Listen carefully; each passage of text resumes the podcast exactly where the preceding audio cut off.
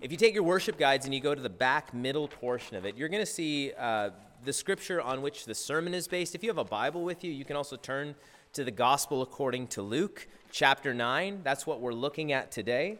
Um, we've been slowly working our way through Luke's Gospel uh, over the course of a couple months into last year, and we're going to continue in Luke chapter 9, verses 28 through 36. If you're not too familiar with this uh, form of literature, what the Gospel of Luke is, it, it is a first century written document that describes the life and ministry of Jesus Christ.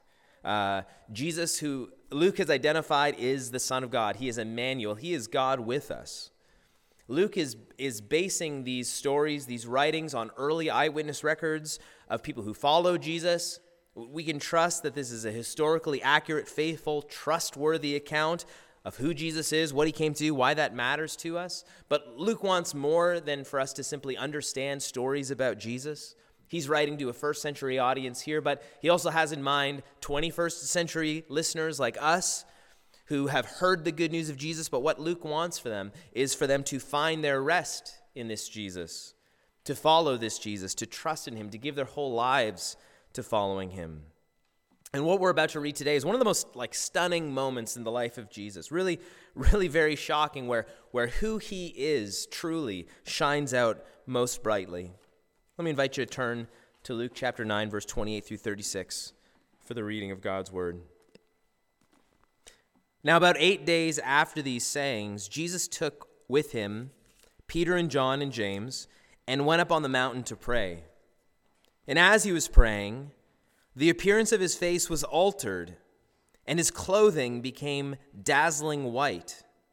And behold, two men were talking with him, Moses and Elijah, who appeared in glory and spoke of his departure, which he was about to accomplish at Jerusalem. Now, Peter and those who were with him were heavy with sleep. And when they became fully awake, they saw his glory and the two men who stood with him. And as the men were parting from him, Peter said to Jesus, Master, it is good that we are here. Let us make three tents one for you, and one for Moses, and one for Elijah. Not knowing what he, what he said. And as he was saying these things, a cloud came over. A cloud came and overshadowed them. And they were afraid as they entered the cloud. And a voice came out of the cloud saying, this is my son, my chosen one. Listen to him. And when the voice had spoken, Jesus was found alone. And they kept silent and told no one in those days anything that they had seen. This is the word of the Lord. Thanks be to God. Let me pray again. Father in heaven, thank you for speaking to us in your word, for revealing your son Jesus to us. Father, even as, as Jesus prayed on the mountain, um, as, as he prays throughout his ministry. And often we see who he is being revealed as a result of these prayers. We too pray in the power of the Spirit that you would open our eyes to who Jesus is for those who, who don't know you, uh, for those of us who've perhaps grown too comfortable with who you are, that you would open our eyes to see your glory this morning. We pray that in Christ's name. Amen.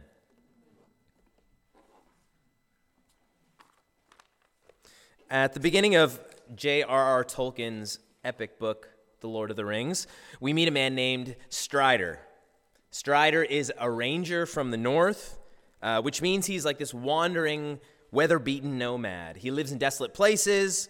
He doesn't have a home. He doesn't have any riches. He doesn't have a family or anything except what seems to be the clothes on his back. And among the respectable people in the world, rangers are mistrusted. They're despised because what kind of person, what kind of person would live like that, right?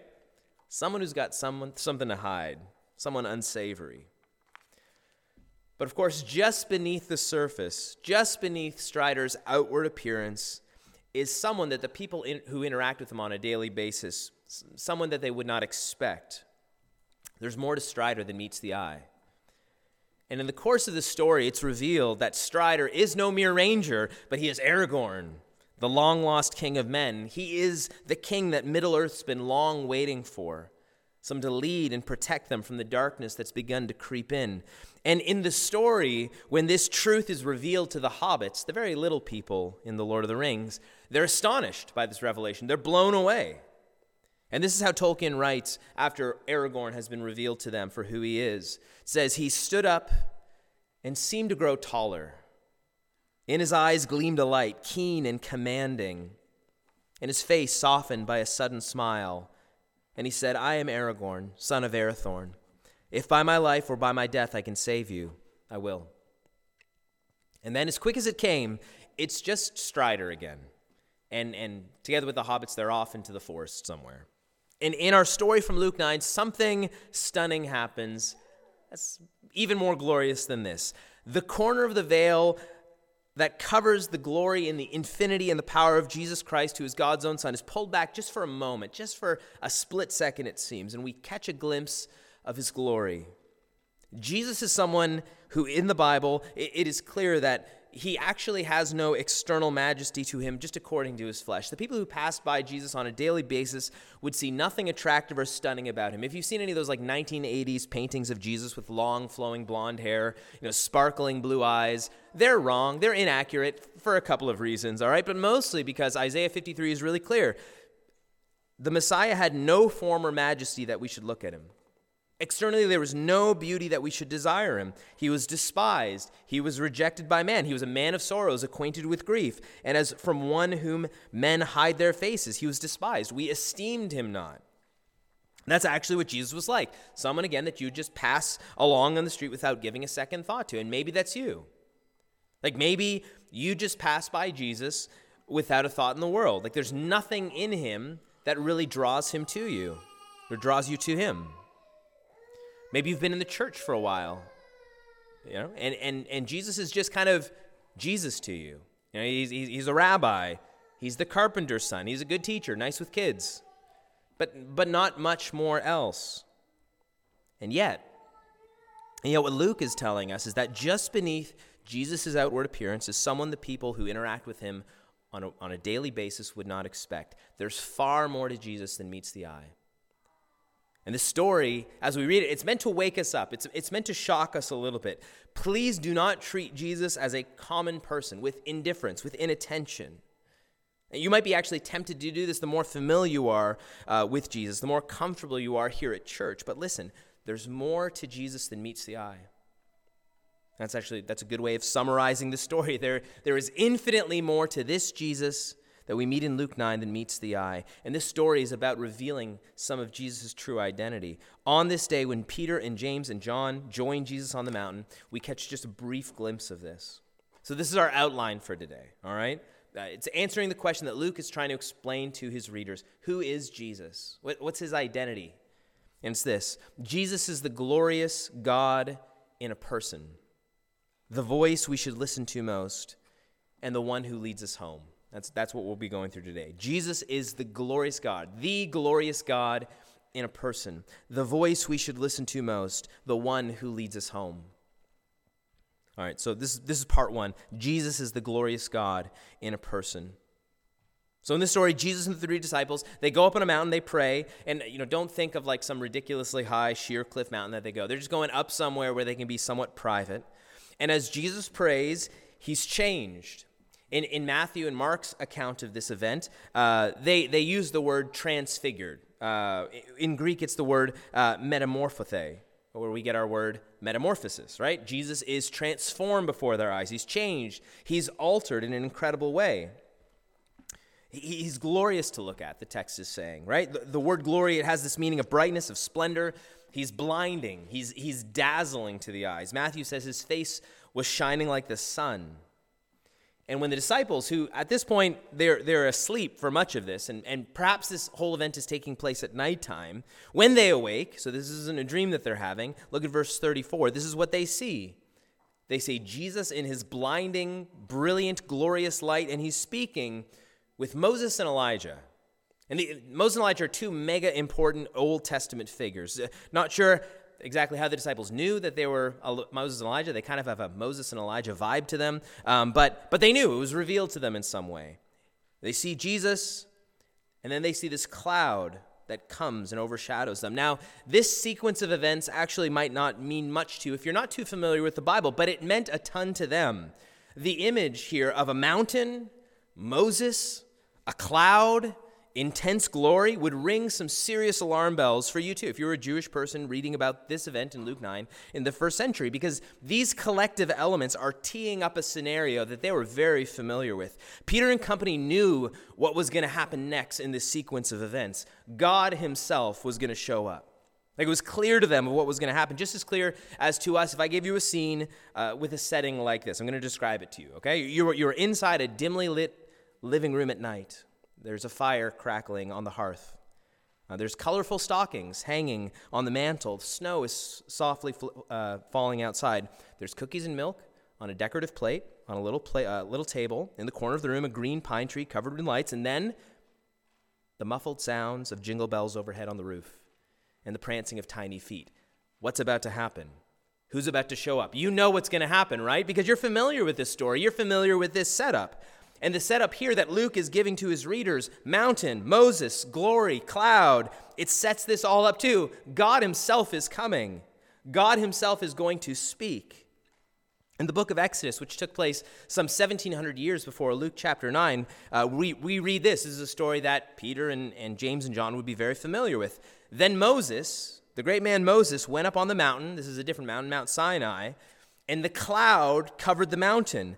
The glory of the Lord dwelt on Mount Sinai, and the cloud covered it. Now, the appearance of the glory of the Lord was like devouring fire on the top of the mountain in the sight of the people of Israel, and God spoke to them. See, the people of Israel, Exodus tells us that were actually, back then, they were, they were terrified in this moment. Uh, with this sequence of events because when, when, when they see the cloud, it means that God Almighty is present with them. And they knew if they got too close to this glorious presence, they would die. Like this would be it. They've been warned do not enter into this cloud. Now, this doesn't mean that God is just, you know, a mean thing that God likes to do, just kind of smiting people for getting too close. You can think of this as kind of like what happens when deep sea divers go too deep into the ocean. Like if they get crushed by the immensity and the weight and the power and the depth of the ocean. This is what happens when limited, finite beings enter into the presence of the glory of God. It's too much for us. Like we're, we're not made for this. We can't, we can't handle that. And if you look at verse 34 of our text, Peter and company, they know this. They know the drill. The cloud comes and they think it's game over, man. Like it's, it's done. because we're about to enter into the presence of God Almighty Himself. Matthew's gospel is more explicit, less flattering of the disciples. It says, The disciples fell on their faces and were terrified. They're thinking, We have just passed crush depth. It's over. But what does the voice of God say from the cloud? Look at verse 35. And a voice came out of the cloud saying, This is my son, my chosen one. Listen to him. If you, if you want to know who Jesus is, this story, this story points you to his identity. Jesus is the Son of God, the chosen one. Jesus is the very glory of God in a person. Colossians 1 says that Jesus is the image of the invisible God. He is God in flesh, living among us. All of the thunder, the rumblings, the power that shook Mount Sinai so long before that terrified the people of Israel, this is all hidden in this one man, Jesus Christ, who stands on the mountain with Peter. Jesus is the glorious God in a person. Friends, if, if, if this story is true, if this is a faithful recording of who Jesus is, God Himself in flesh, you must listen to him. You must. It would be madness not to. Right? It would be ridiculous to dismiss Jesus and his words as being irrelevant to your life, uninteresting. It would be foolish to take his words lightly, to not build your life on this Jesus, to consider you and your kingdom and your plans far more important than his. It would be nonsensical if the invisible God, who created heaven and earth and led his people out of slavery in Egypt, has now shown up in human history in the form of the person Jesus. What could be more important than listening to him, to obey him, to trust him? So, so who is Jesus? What's Luke getting after? This is the second part of our outline. Not only is Jesus the glorious God in a person, he's the voice we should listen to most. He's the voice we should listen to most. Again, understanding some of what's come before in the Old Testament is kind of important to understand this story well. Because Moses and Elijah, if, they don't carry a lot of freight with you, they, they did for Peter and company, right? These were two enormous, important figures in Israel's history. Moses, you could roughly say he represented the law, the law tradition in, in, in the Old Testament, God's revealed will for his people. And Elijah represented the prophets, God's messages of hope and of a future blessing to his people. So these two enormous parts of the Bible, both the law and the prophets, were incredibly important to the Jewish people. They were God's own self revelation, Him speaking with His people, telling them how, they were, how they were to live lives that were pleasing to God and what kind of hope that God had in store for them. Moses and Elijah were, again, two of the most significant figures in all of the Old Testament. And so this would have been an incredible moment for Peter and company, right? Seeing their heroes of the faith together at last, their, their good friend and teacher Jesus alongside Moses and Elijah. Not sure what celebrity you'd be most excited to run into uh, when you're out and about, but imagine having the second favorite celebrity also there, right? These two figures, FYI, like they had never been together, right? Because Moses had been dead and buried some 1700 years before Luke 9 took place. Elijah had been off the map. Uh, 1100 years or, or thereabouts before so so this is this is clearly a glorious supernatural you know super group coming together it's an incredible thing to see and they're standing and they're speaking with the transfigured Jesus, Moses, Elijah, Jesus. It's incredible. And, and, Peter has this brilliant idea, this great idea, right? At least this is what he thinks. Look at verse 33. Moses and Elijah actually seems like they're, they're, they're leaving, they're walking away, and Peter wants to stop them and says, Why don't we camp out here for a little bit longer? I'll, I'll make three tents, tents for you three. We'll keep the band together, the law, the prophets, and Jesus. It's going to be great. But the voice of God from the cloud puts a stop to that plan pretty suddenly. And this is what the 19th century Anglican bishop J.C. Ryle, this is how he explains this verse. He says this This passage shows the immense distance between Christ and all other teachers whom God has given to man. We are told that when Peter, not knowing what he said, proposed to make three tents on the mountain, as if all three deserved equal honor, this proposal was at once rebuked in a remarkable way. A voice came out of the cloud saying, This is my beloved Son, hear him. Listen to what Ryle says. That voice proclaimed to Peter's ear that however great Moses and Elijah might be, one stood before him far greater than they. They were but servants, Jesus was the king's son.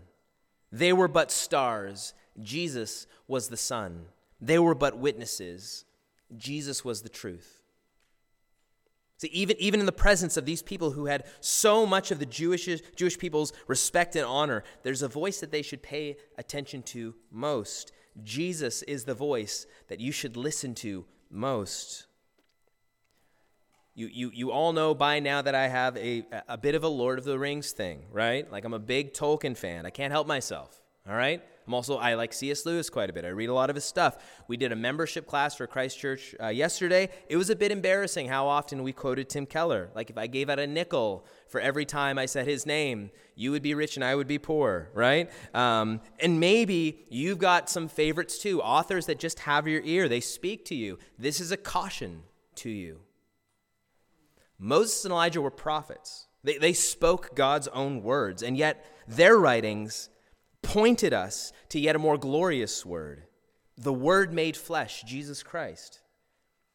They were but servants. He was the king's son. They were but stars. He was the sun. They were but witnesses. He was the truth. If we can say that about Moses and Elijah, how much more, how much, how much more the voices that you listen to in podcasts and lectures and Instagram, uh, how much less muted should those voices be compared to Christ's? Your own inner voice weighing in on what's good and true and beautiful and, and what pursuits you think personally in life are wise and good. Those are voices that, that must be quieted beside the voice of Jesus. God Himself is clear. There is no one, there is no voice that you should receive counsel more from, uh, give more trust to, give more of your attention to than God's own Son, His chosen one, Jesus. Listen to Him. Is that the case for you right now? Like, uh, who has your ear? Are there other people, other, other teachers, counselors, bloggers, vloggers that you pay more attention to than Jesus? Whose opinions matter to you more? Jesus is the glorious God in a person, and therefore, his is the voice we should listen to the most, the voice we should most trust, most be shaped by, most be conformed to. And th- this is without needing to belittle or dismiss the great help that others actually might be to us. But Jesus should be the voice that we listen to the most. So, this is where we're at. Jesus is the glorious God in a person. His is the voice that we should listen to most. This is part three, the last one. This is why. Because. Because he's the one who leads us home. Why should we listen to his voice? Not only because he's the glorious God, but because he is the one who will lead us home. When Jesus was speaking with Moses and Elijah, there was actually a really specific topic that they were discussing, right? You, you, you, wonder the kinds of things that they'd want to talk about. What was the thing that was actually most exciting for Moses and Elijah to talk with Jesus about? You can see it there in verse 31. They appeared in glory and spoke of Jesus' departure, which he was about to accomplish at Jerusalem. Last week, Jesus made his great prediction of his coming suffering right? In verse 22 of chapter 9, he says, The Son of Man must suffer many things and be rejected by the elders and chief priests and scribes and be killed, and on the third day be raised. This would be done way south in the royal city of Jerusalem, far away from, from the mountain in Galilee that they were on now. See, Christ knew that he was going to be rejected very soon, that he would suffer, that he would die in Jerusalem, but that he would do so in order to rescue his people. And here, this is what he is discussing with Moses and Elijah. This is what they're most interested in.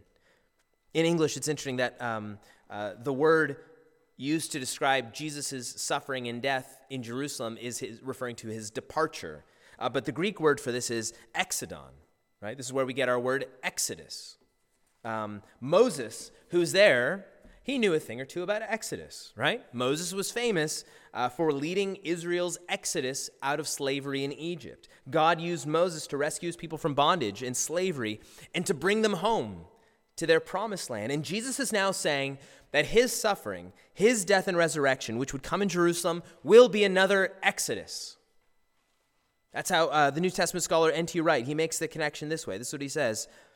In his death, Jesus will enact an event just like the great exodus from Egypt, only more so.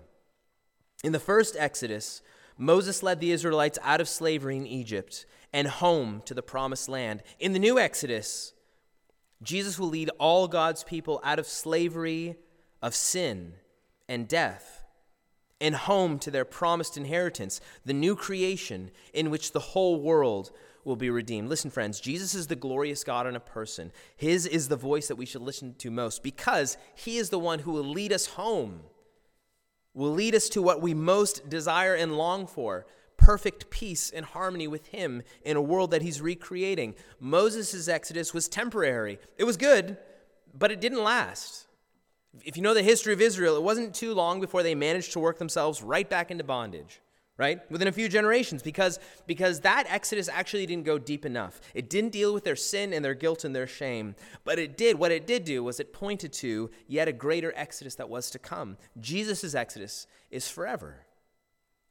It goes deep, it goes down to our very souls, it gives us life, it takes all of our sin and guilt and shame, and it lays, lays it on the shoulders of Christ so that we can be free, we can be forgiven, and we can be brought home to life and peace with God.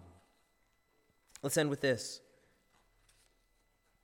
This moment of Jesus' shining glory, his transfiguration, it is thrilling, but it's brief. It's a quick brightness in what will actually be a very dark story moving on from here. As quick as it came, Jesus returns to looking just like another common man, and his disciples, they go back to wandering in the wilds, preaching, and, and, and looking decidedly inglorious, looking very, very common.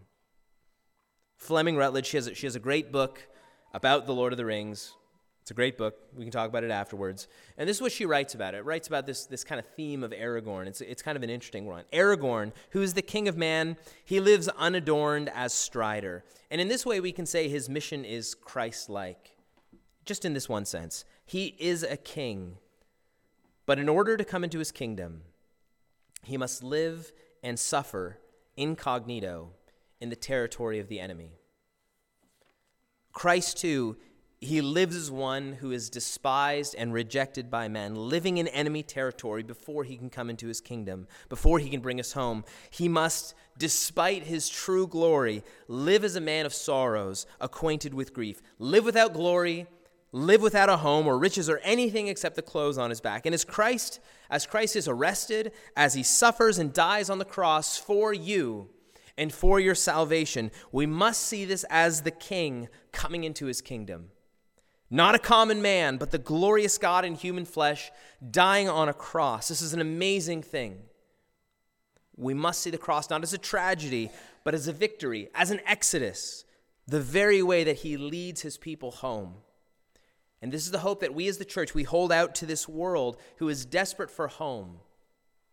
We invite all, all who will come to hear his voice and follow him. And we, his people, celebrate and we declare this. There is infinitely more to Jesus than meets the eye. Let's pray.